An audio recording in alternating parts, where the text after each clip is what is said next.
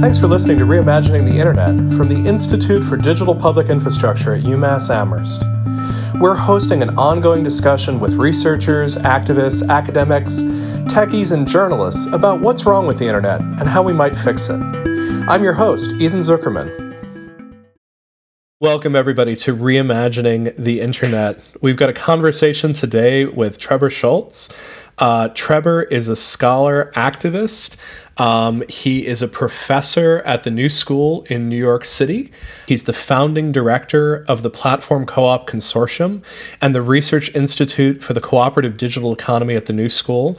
He has what mu- must be one of the, uh, the most busy years off ever, where he is a fellow at the Open Society Foundation, at the Harvard Berkman Klein Center, and the Berggruen Institute. Uh, and the reason we're talking with Trebor is that he's someone who has coined the idea of platform cooperativism. He's been talking about this very important and very helpful idea um, since 2014. And I think it's one of the ideas that we're really going to want to wrestle with as we think about these questions of the future of the internet. Trebor, it's so good to have you here. Yeah, it's really nice to reconnect. Thank you for having me. Really glad to be here.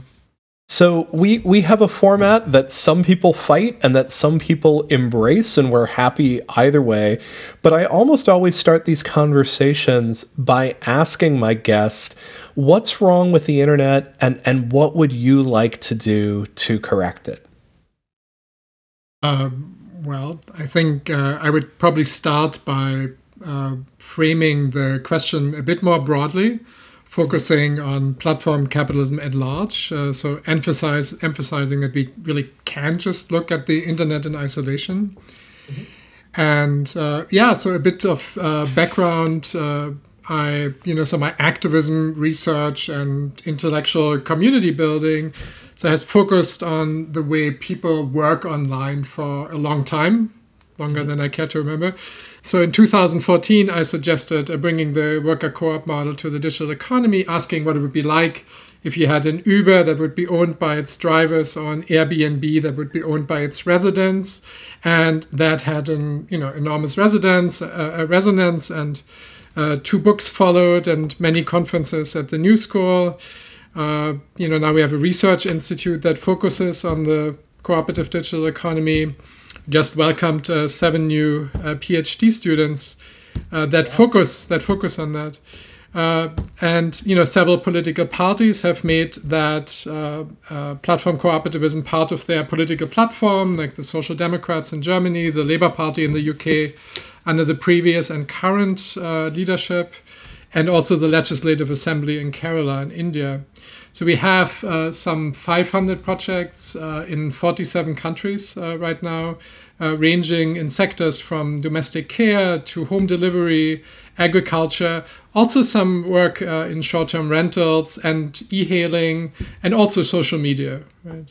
So there, I think it's sort of it's uh, a split screen between digital labor practices and uh, also cooperative uh, inter- internet infrastructure. And I think, you know, uh, Ethan, I think this is just such a, while this has, you know, we just talked about this a minute ago, has not been an easy year, but this is really a truly cooperative moment. On the one hand, there's this atmosphere of emergency that's used to push a politics of austerity. And then there's this sort of rhetoric of a return to normalcy, you know, propagated by establishment politicians as a sort of simple way of trying to control this moment and appease everybody who wants to imagine and build a different future.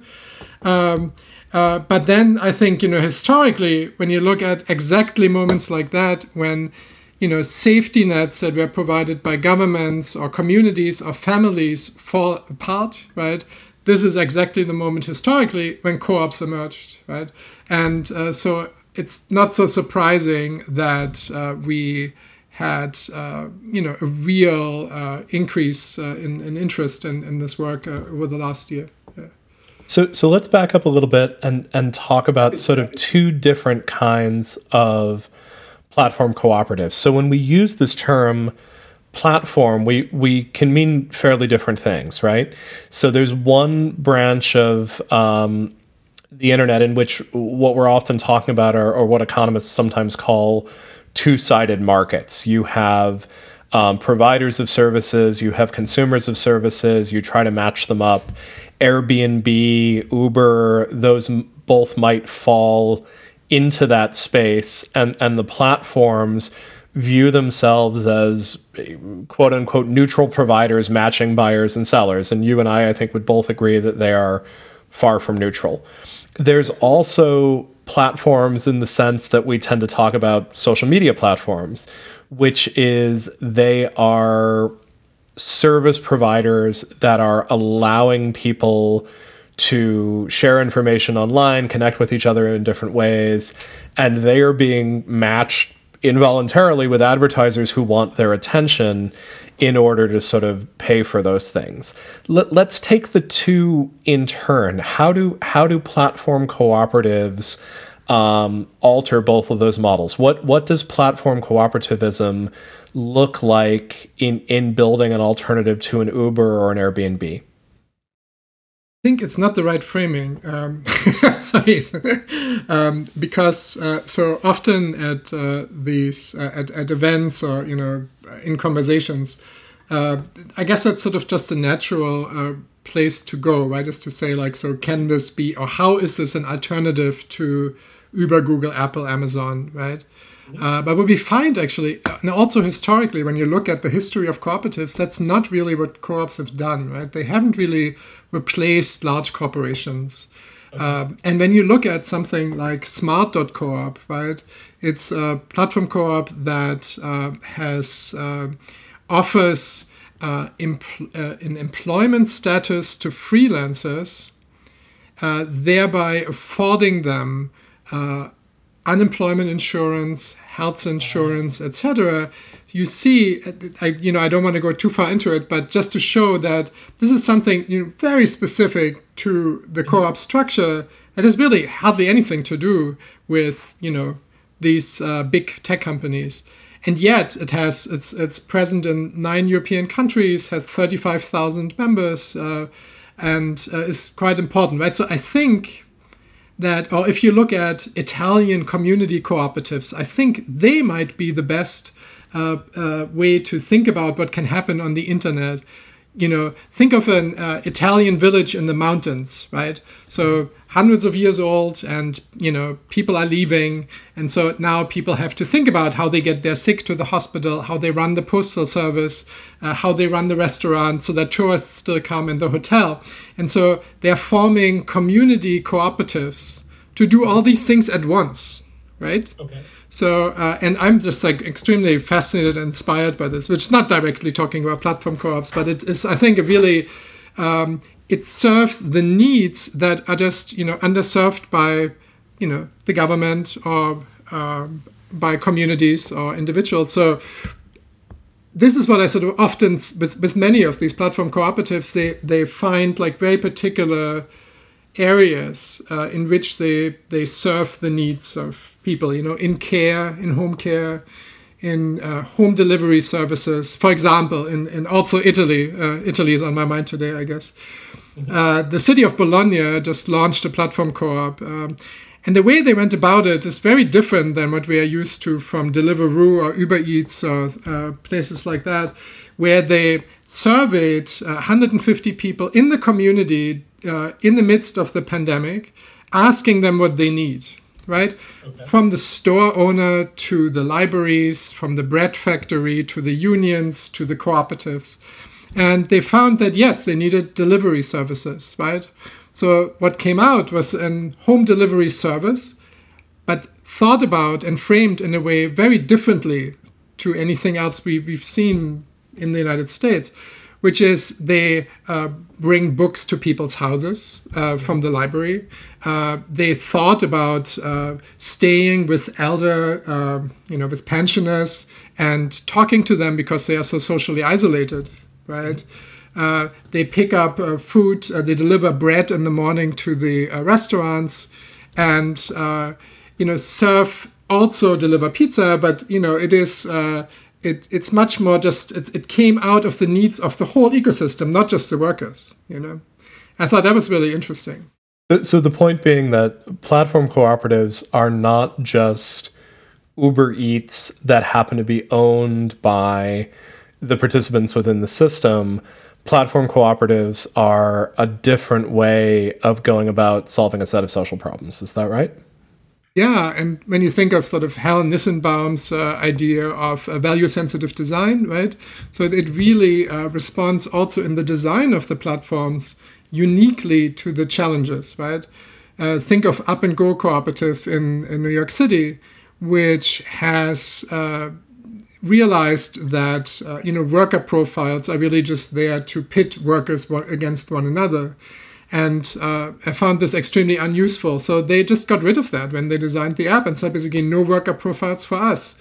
When I talk to women, uh, when we were starting a platform co-op in Ahmedabad in, in uh, Gujarat with the SEWA Federation, uh, we spoke to uh, the women and I asked them what kind of ideas they would have for an app. And these are women who did have not much idea of this world at all. They knew WhatsApp and a little bit of Facebook the first thing was an arm went up and said like no worker profiles, right?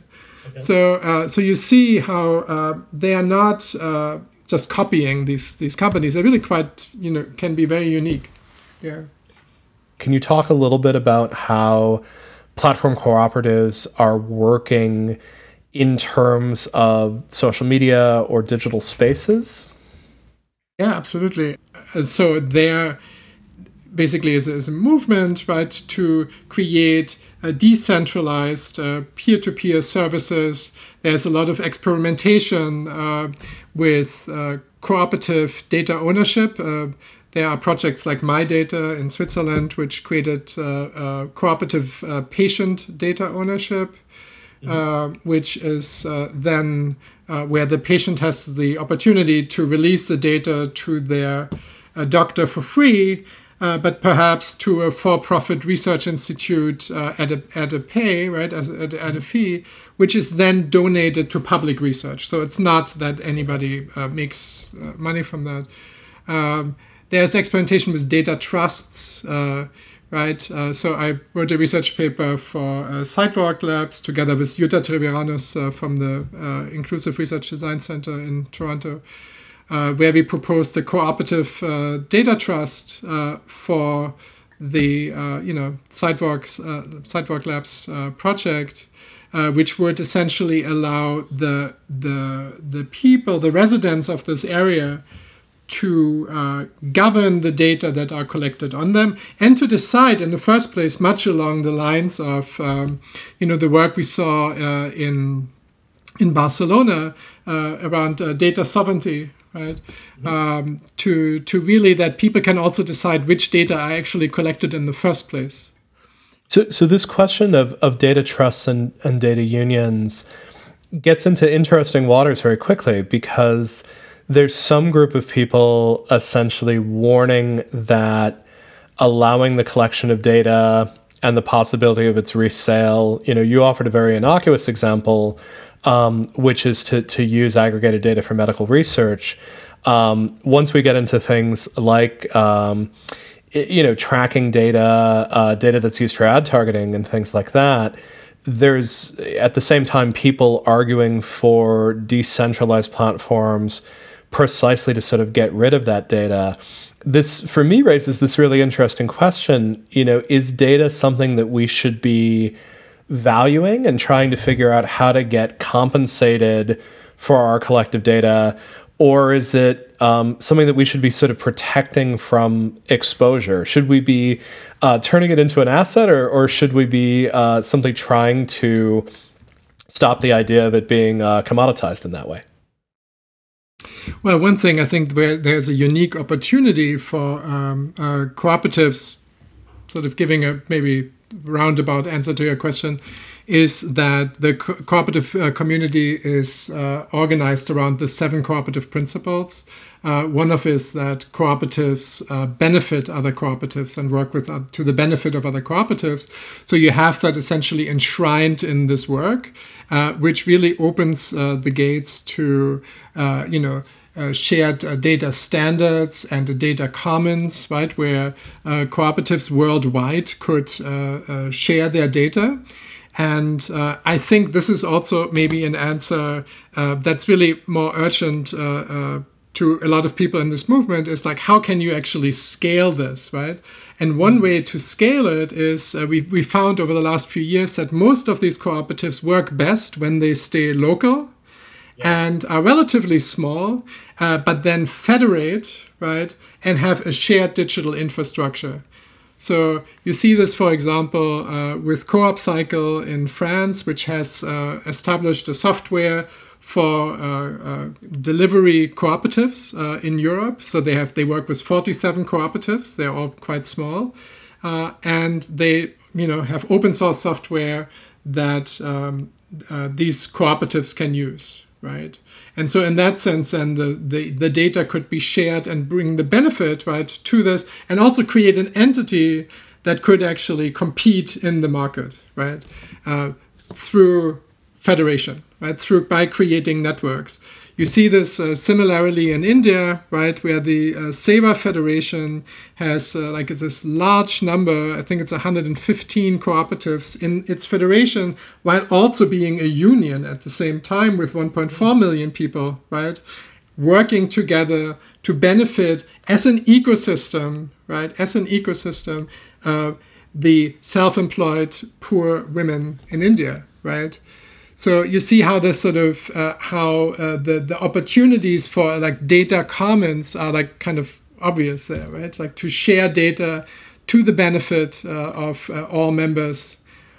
there's two ideas there that that we end up sort of talking a lot on on this show and in some of the discussions that we've been having.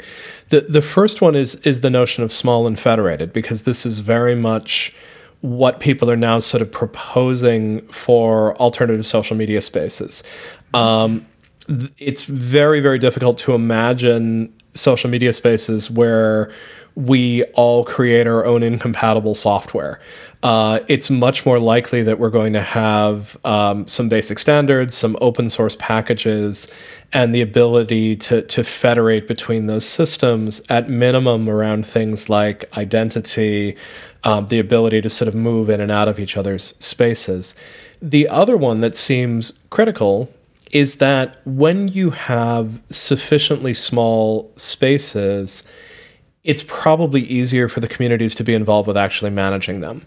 And this to me seems like one of the critical failures in these very large scale platforms, whether the, the transactional platforms like Uber or the social media platforms like Facebook, is that the people who are using these systems have uh, essentially no voice and authority on, on how they're carried out.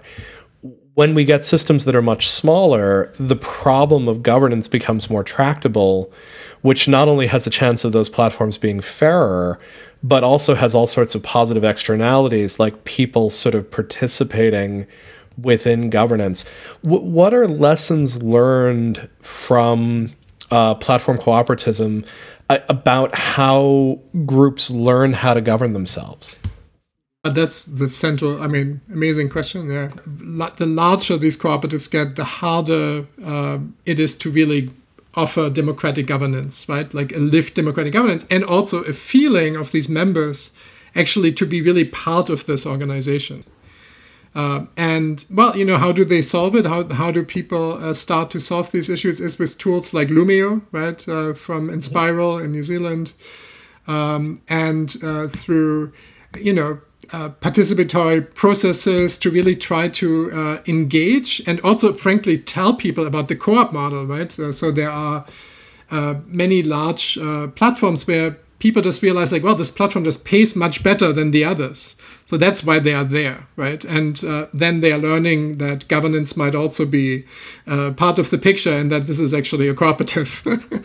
example I mentioned earlier, smart.coop uh, in Europe and then also in Canada, uh, Stocksy United um, is a platform for stock photography and video. And it has around uh, a thousand uh, photographers. Um, it's um, you know incredibly uh, competitive and uh, made I think they had a revenue of like 13 million dollars last year. Um, and uh, but uh, so it's quite successful in many ways. Uh, but they also found they paid twice as much as, uh, or more than twice as much. It's the highest paid service, I think, actually in that industry f- for your images, right? For for stock photography. But um, you know then to really turn op, uh, operate this as a cooperative is not easy. So on the back end, they have uh, an educational portal, which is really interesting because sort of triggering out these or, or, teasing out these differences, right? Education is another one, right? That's also specific to cooperatives that they educate their members, right?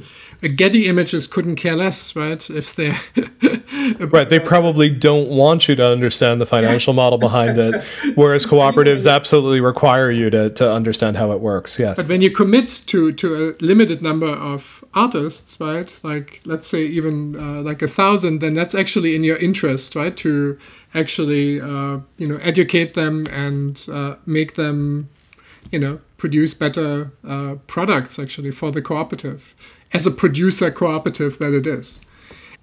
So for someone who's who's listening to this and saying, I I really want to learn more about this. I want more platform cooperatives in my life are are there platform cooperatives that people can join you know other than the sort of highly geographic highly local ones that we've been largely talking about? Are there you know people often sort of come out of a discussion like this and sort of say i want to try a decentralized social network you know and then and then sign up for mastodon. Is is there sort of a, a parallel in the uh, in in the platform co-op space First of all, there is platform.coop where people can go, which is a hub uh, for people to learn about this work. We have, you know, like a mailing list and newsletter and all of that.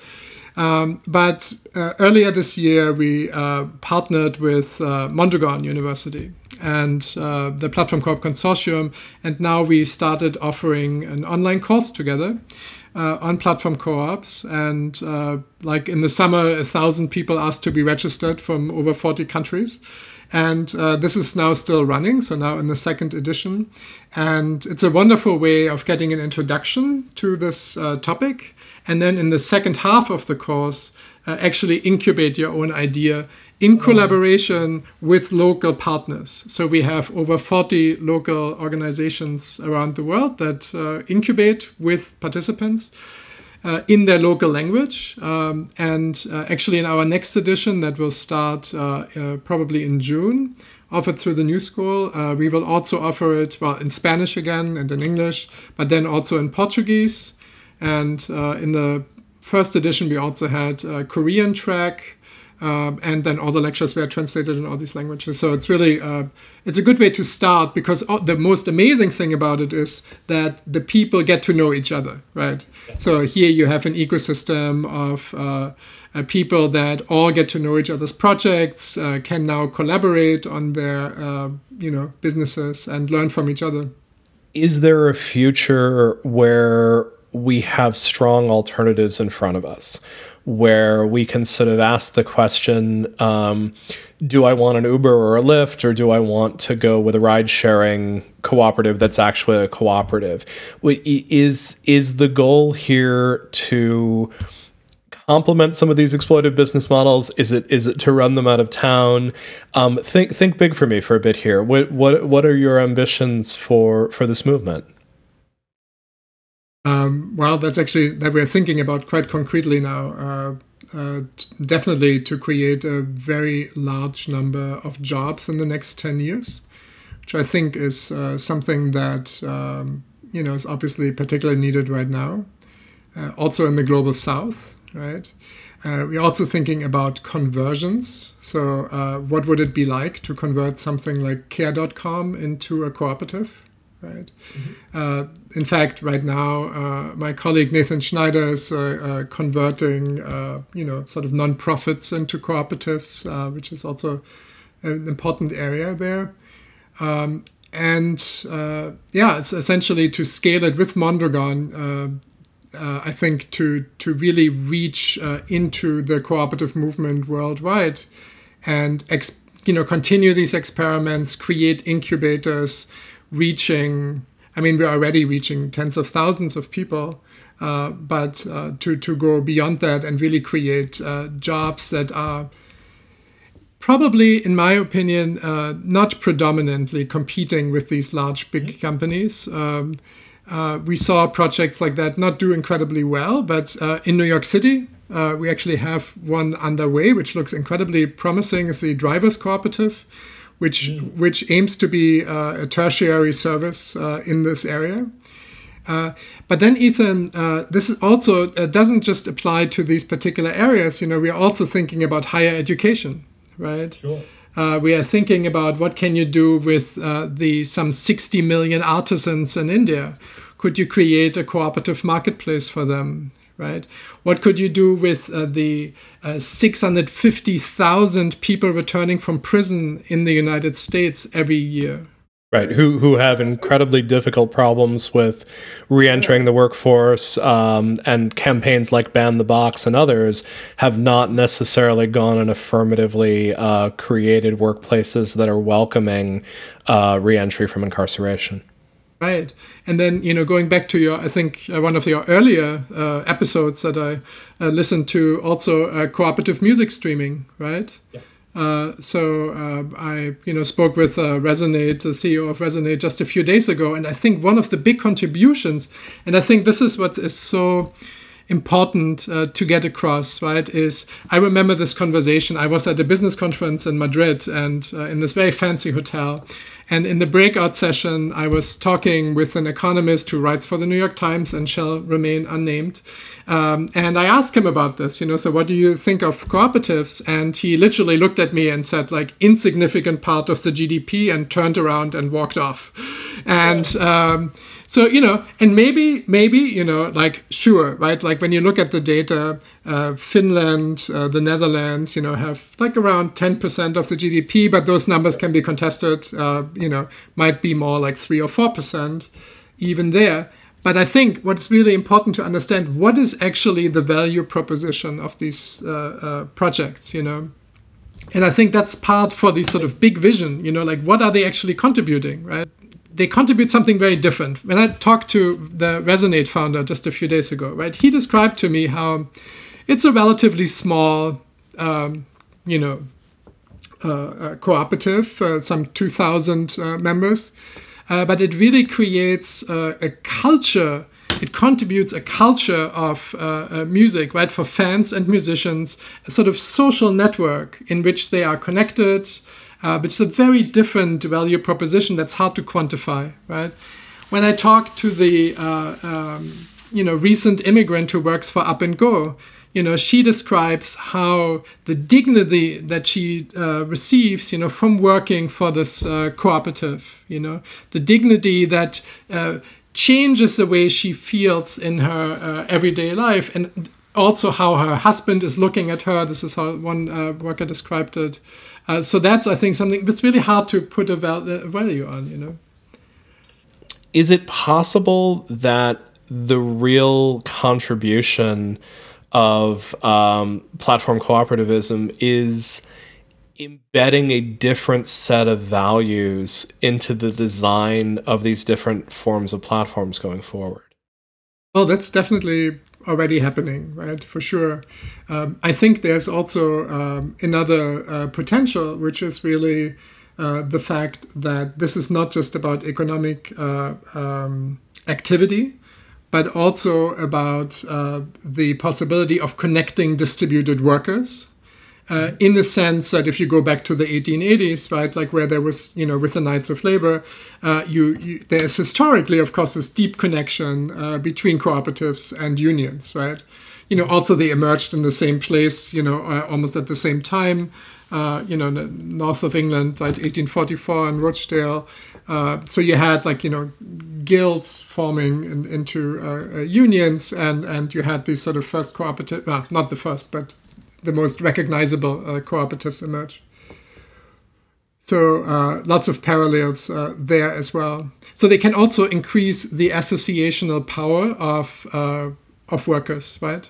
Freelancers, let's say, that are you know distributed and which unions have very insufficiently addressed or protected right I, am curious we, we've been trying to sort of define a set of almost what we're calling like a civic logic for sort of thinking about if you were to redesign something like a social network with principles that you know this is a network designed for strengthening ties between people that it's designed to make people more powerful as citizens and as neighbors and more accountable to one another that um, these networks have to be involved with their own governance. They can't sort of outsource it to to third parties. Is is there a, a set of of logics that that you can imagine as a set of of cooperative values that could sort of inform technical design, um, even even of platforms that are not setting up co-ops? Are are there lessons to be learned from platform co-ops?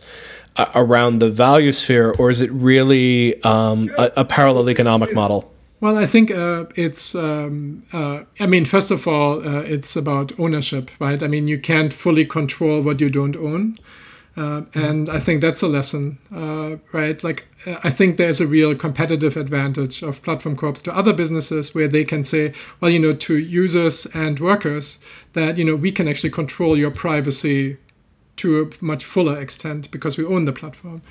Uh, but then it's also about inclusive design and uh, co-design, right? So that these projects, that the people you want to end up with, right, are really part of this project from uh, day one, you know, and uh, and and that the the project responds to the needs and uh, all along responds to the needs of uh, the people uh, you are designing it with and for right?